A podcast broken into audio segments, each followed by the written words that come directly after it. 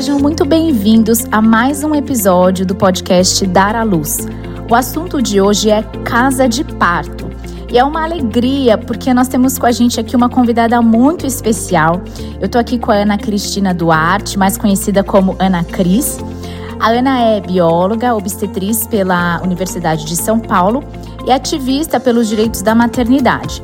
Também é coordenadora do GAMA, Grupo de Apoio à Maternidade Ativa e Doulas do Brasil. Também coautora do livro Parto Normal ou Cesárea: O que toda mulher deve saber e homem também. Além de coordenadora e idealizadora do Simpósio Internacional de Assistência ao Parto, CIA Parto. Ana também é coordenadora da equipe Coletivo Nascer e sócia proprietária da CRIA, Centro de Parto Humanizado, uma casa de parto privada em São Paulo. Ana, seja muito bem-vinda ao nosso podcast e muito obrigada por aceitar o nosso convite.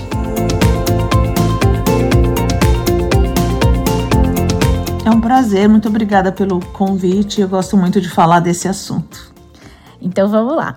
Ana, antes de tudo, você poderia nos contar um pouquinho sobre a sua trajetória nesse caminho da assistência ao parto e nascimento? Sim, é, eu, eu sou bióloga de formação, com um pensamento muito focado no que a natureza programou para gente. E quando eu fui ser mãe, lá pelos 30 anos de idade, eu me deparei com uma situação muito ruim do ponto de vista da assistência. Eu passei por uma cesárea desnecessária e depois passei por uma por um parto normal, uh, mas foi, foi, uma foi um processo de transformação até eu achar essa assistência humanizada, que na época nem era tanto, mas enfim, me possibilitou não passar por outra cesárea. E aí, a partir disso, eu resolvi entrar num ativismo sobre é, os direitos das mulheres e sobre o que está acontecendo no Brasil. Então, foi uma experiência bem legal de construção. Aí, virei doula, e depois eu fui fazer o curso de obstetrizes na USP, virei obstetriz, e aí comecei a trabalhar mais focada em transmitir esse conhecimento e for, é, congresso, se a parto e, por fim, a casa de parto. E a gente quer saber mais sobre a CRIA, que é a casa de parto, né? Mas eu sei que isso passa pelo coletivo Nascer, né? Como que foi a ideia de criar o coletivo e como que do coletivo é, caminhou para a abertura do Centro de Parto Humanizado? Então, foi tudo uh, mais ou menos calculado junto uh, na minha cabeça, porque a questão da casa de parto, uma das coisas mais importantes da casa de parto, e que é o que funciona no mundo inteiro, é ter uma boa retaguarda. Porque nem todo parto vai poder ser lá e, eventualmente, existe algum tipo de urgência que é importante a gente ter um hospital próximo e uma equipe pronta para esse atendimento. E é isso que faz a diferença, que faz ser tão seguro fora do Brasil, nas experiências fora do Brasil. Então, aqui, como esse é um movimento né, de, das casas de parto inicial, a gente não tem esse histórico ainda bem montado. Então, eu falei: eu primeiro eu preciso ter a retaguarda, para depois pensar em casa de parto. E aí surgiu o coletivo Nascer, como uma equipe de, de assistência ao parto humanizado hospitalar, mas com um foco em diminuir custo para as mulheres, porque já existe parto humanizado em São Paulo, mas muito caro. Para um, a maior parte do público é inviável. Então, eu falei, a gente tem que criar esse, essa equipe que consiga cobrar menos, e esse foi o início do coletivo Nascer. Uhum. E aí, do coletivo, tendo essa equipe, essa retaguarda toda, vocês partiram para casa de parto? A partir do momento que o coletivo Nascer estava pronto e funcionando plenamente, eu pensei agora dá para a gente ter uma retaguarda, agora dá para começar a pensar em fazer essa casa de parto. E aí eu comecei a montagem. Então, a casa de o coletivo já tinha um ano e meio de funcionamento quando eu comecei a procurar um imóvel para casa de parto. E ainda foi mais quase um ano e meio entre a locação e começar a funcionar. Nossa, foi rápido, né? Um ano e meio, super rápido. para mim passou muito devagar. Mesmo? A impressão que eu tenho, poxa, em um ano e meio, né? Mas, bom, é. na verdade, assim, todo o planejamento já estava acontecendo, né? Então. Sim, sim. É. O planejamento já, e projeto, as coisas andando o mais rápido possível, porque. Na verdade, não tinha um financiador, um anjo, nada disso da minha vida, né? Eu era meu próprio anjo, então foi bem bem corrido, porque o, o dinheiro acaba, né? Você tem que resolver isso rápido. Mas funcionou reloginho, foi perfeito. Que bom. Ana, é, já se sabe os inúmeros benefícios de uma assistência humanizada no momento do parto e do nascimento. Inclusive, um dos motivos pelo qual né, você caminhou aí pelo coletivo, depois pela casa de parto, né, até ela existir hoje. Na sua experiência, na sua prática, como que você definiria um parto humanizado? Porque é um termo né, cunhado e que muitas pessoas têm essa, essa dúvida, têm essa enfim, não tem clareza, né? Como que você definiria um parto humanizado? Eu, eu gosto muito de tentar resumir ao máximo possível a essência do que é cada coisa, né? Então, o parto humanizado é uma assistência extremamente respeitosa e baseada em evidências. Então, a gente une o que a ciência já nos mostrou com os melhores protocolos e com uma gentileza, uma delicadeza e um respeito à mulher e ao bebê acima de tudo. Então a gente tem um parto que é muito seguro, é o parto mais seguro que existe, porque ele está cercado de cuidados é, cientificamente aprovados e testados, porém com muita delicadeza, muito amor, muito carinho. As pessoas que fazem esse trabalho amam muito o que fazem, amam muito cuidar de mulheres e de bebês. Uhum. E no Brasil, a taxa de partos hospitalares ainda é bem maior do que a taxa é, dos partos nas casas de parto, né? As mulheres, em geral, elas escolhem os hospitais pela percepção de segurança que o hospital oferece, né? A gente acha que. A gente aprende desde pequeno, né? Que o lugar de ter o bebê no hospital e ali é o melhor lugar, ali você tá, é, enfim, equipada, você tem uma equipe que tá te dando todo o suporte, enfim. Por isso a gente acaba escolhendo, a gente aprende a escolher, né? Acho que esse é o caminho. Mas muitas mulheres perguntam, eu vou pedir para você nos dar essa resposta, né? O parto na casa de parto, ele é tão seguro quanto no hospital? Olha, não só é seguro, como muitas vezes é mais seguro do que um parto hospitalar, né? A questão é muito cultural, porque a gente não, não considera os perigos de dentro de um hospital. A, a própria assistência medicalizada e a própria estrutura da saúde no Brasil a gente sabe que muitas coisas erradas acontecem dentro de hospitais, inclusive pouca assistência, assistência que demora para chegar, ou enfim.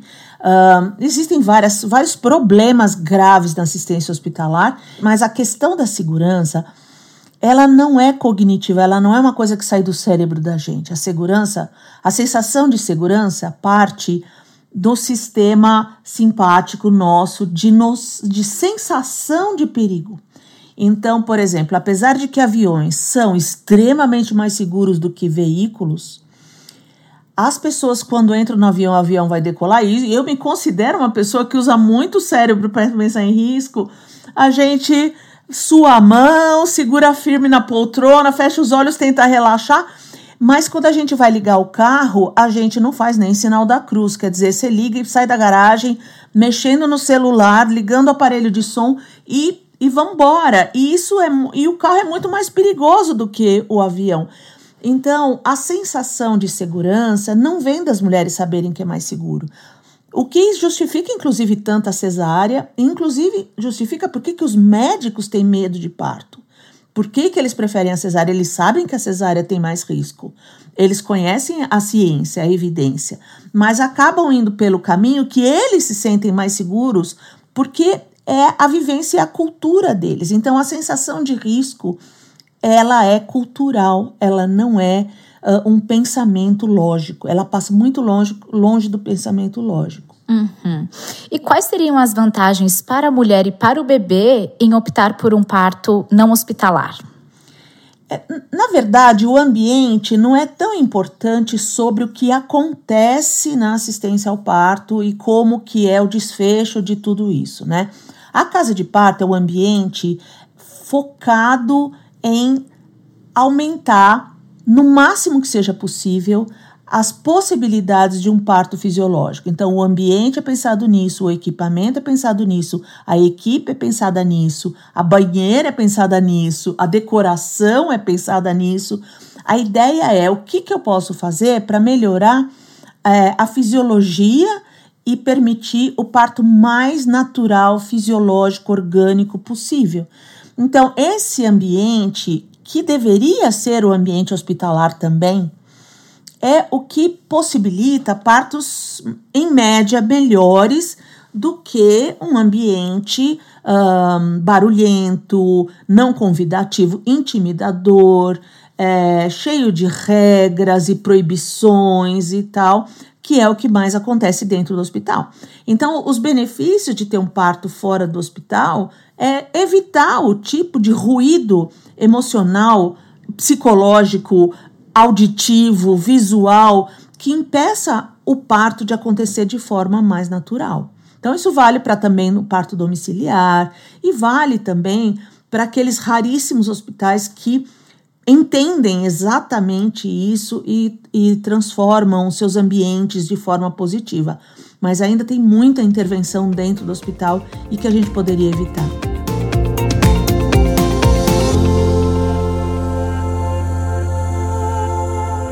Eu, você estava dizendo e eu fiquei pensando, né, que a gente fala sobre a assistência, né? E muitas pessoas, assistência humanizada, e muita gente é, confunde ainda com a, o parto humanizado, digamos assim.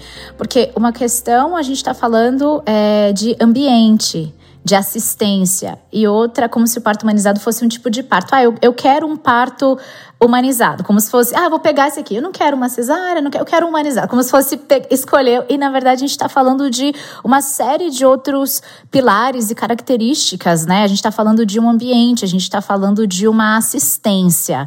É, quando eu vou falar sobre tipos de parto, né, ensinando para as gestantes e e fazendo as, os encontros de preparação para parto, a grande dúvida, assim, ou, que eu vejo assim, o, o grande equívoco, como elas estão pensando, é, ah, eu quero um parto humanizado, como se fosse só você escolher, né? Ah, eu quero esse.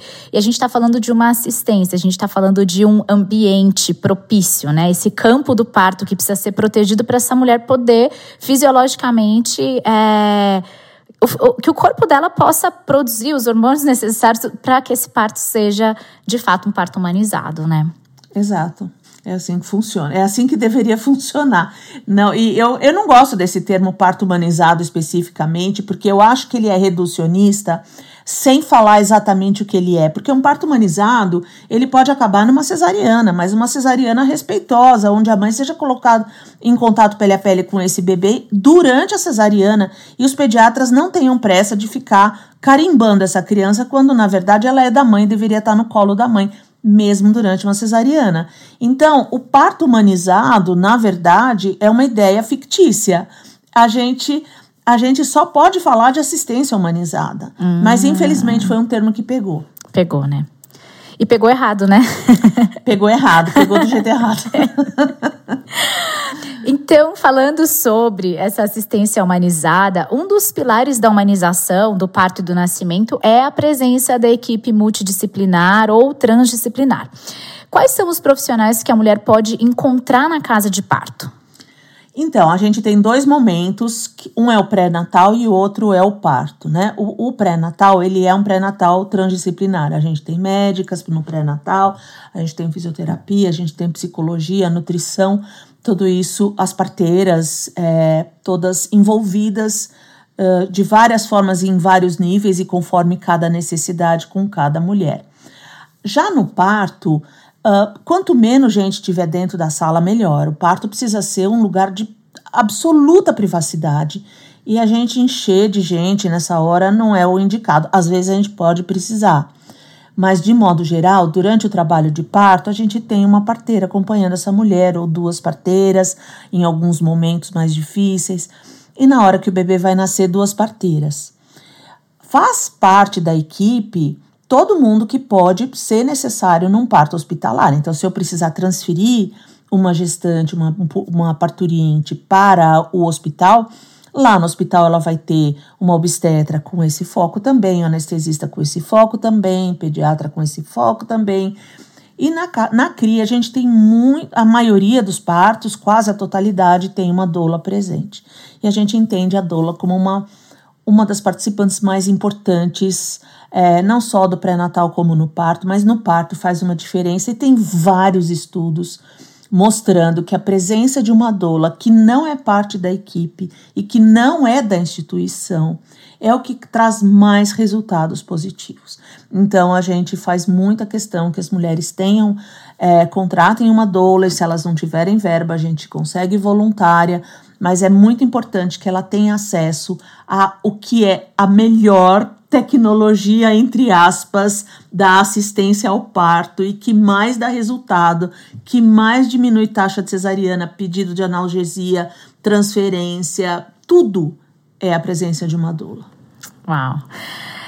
E Ana, todas as mulheres podem ter o parto numa casa de parto? É, quais seriam os critérios de elegibilidade ou o que impediria essa mulher de parir na casa de parto? Existem as coisas que são óbvias, então, uma gestante de total baixo risco, que não teve nada durante a gestação e que é plenamente saudável, totalmente saudável e não teve nada, ela é elegível para casa de parto. E uma gestante que tem uma doença de fundo, tipo uma hipertensão crônica, uma pré-eclâmpsia, uma doença é, autoimune, um, um, um lupus complicado, tudo isso é obviamente necessário um parto hospitalar.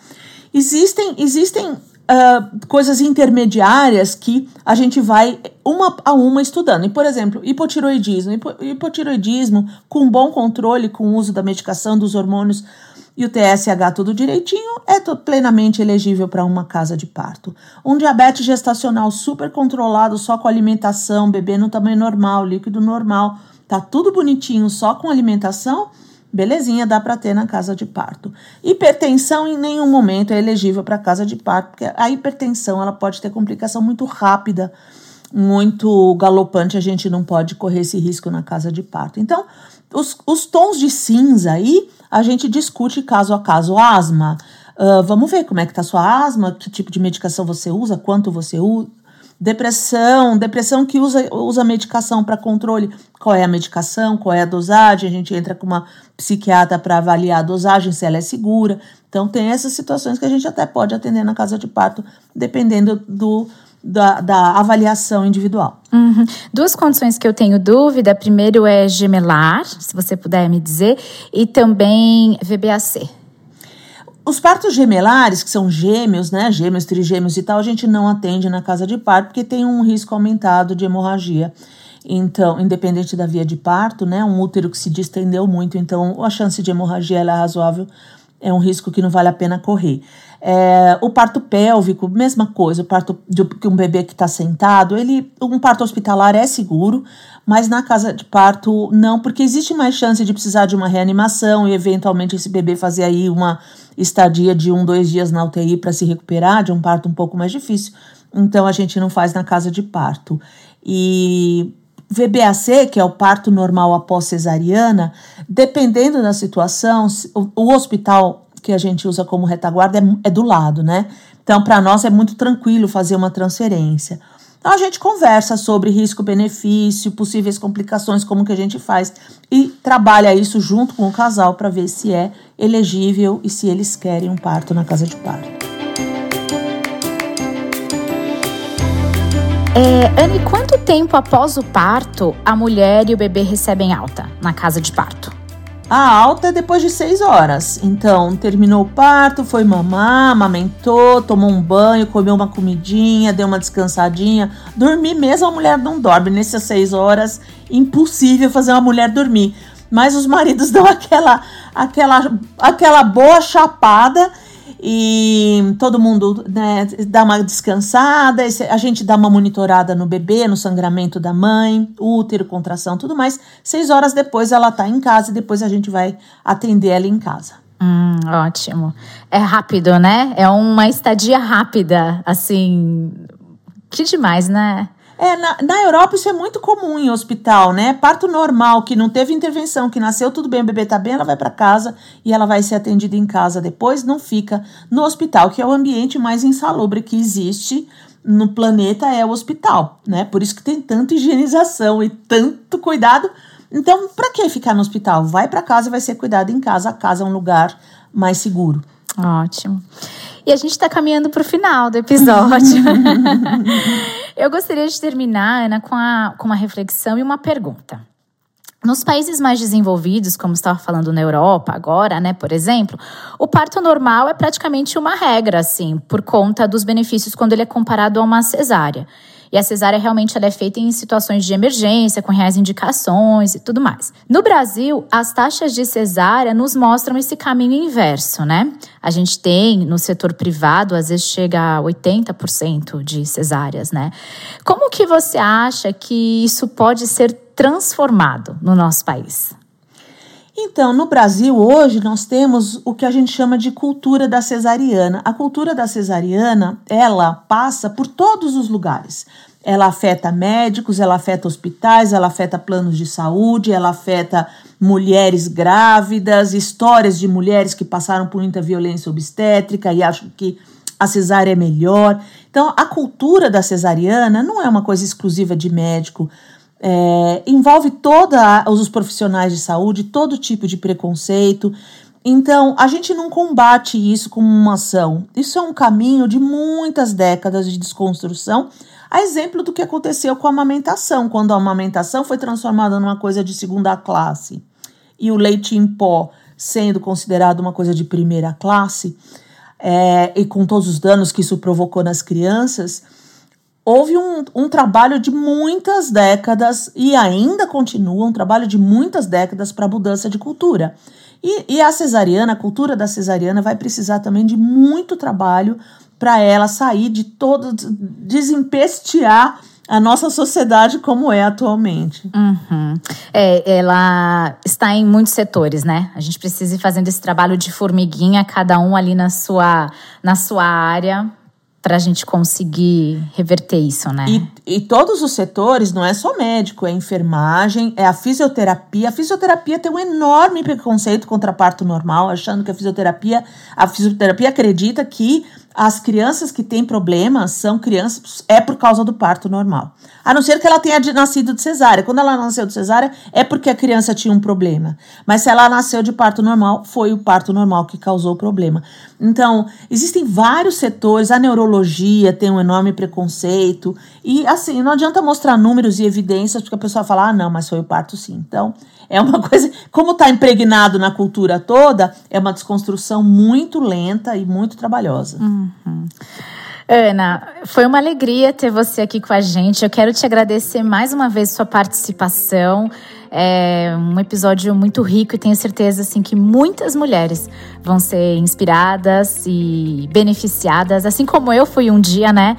Pela sua voz, pela sua presença, pelo seu ensinamento. Obrigada mais uma vez. Eu que agradeço, é uma enorme alegria poder participar e chegar nas pessoas e trazer histórias para o Brasil inteiro. Para mim é uma honra muito grande. Obrigada, Juliana.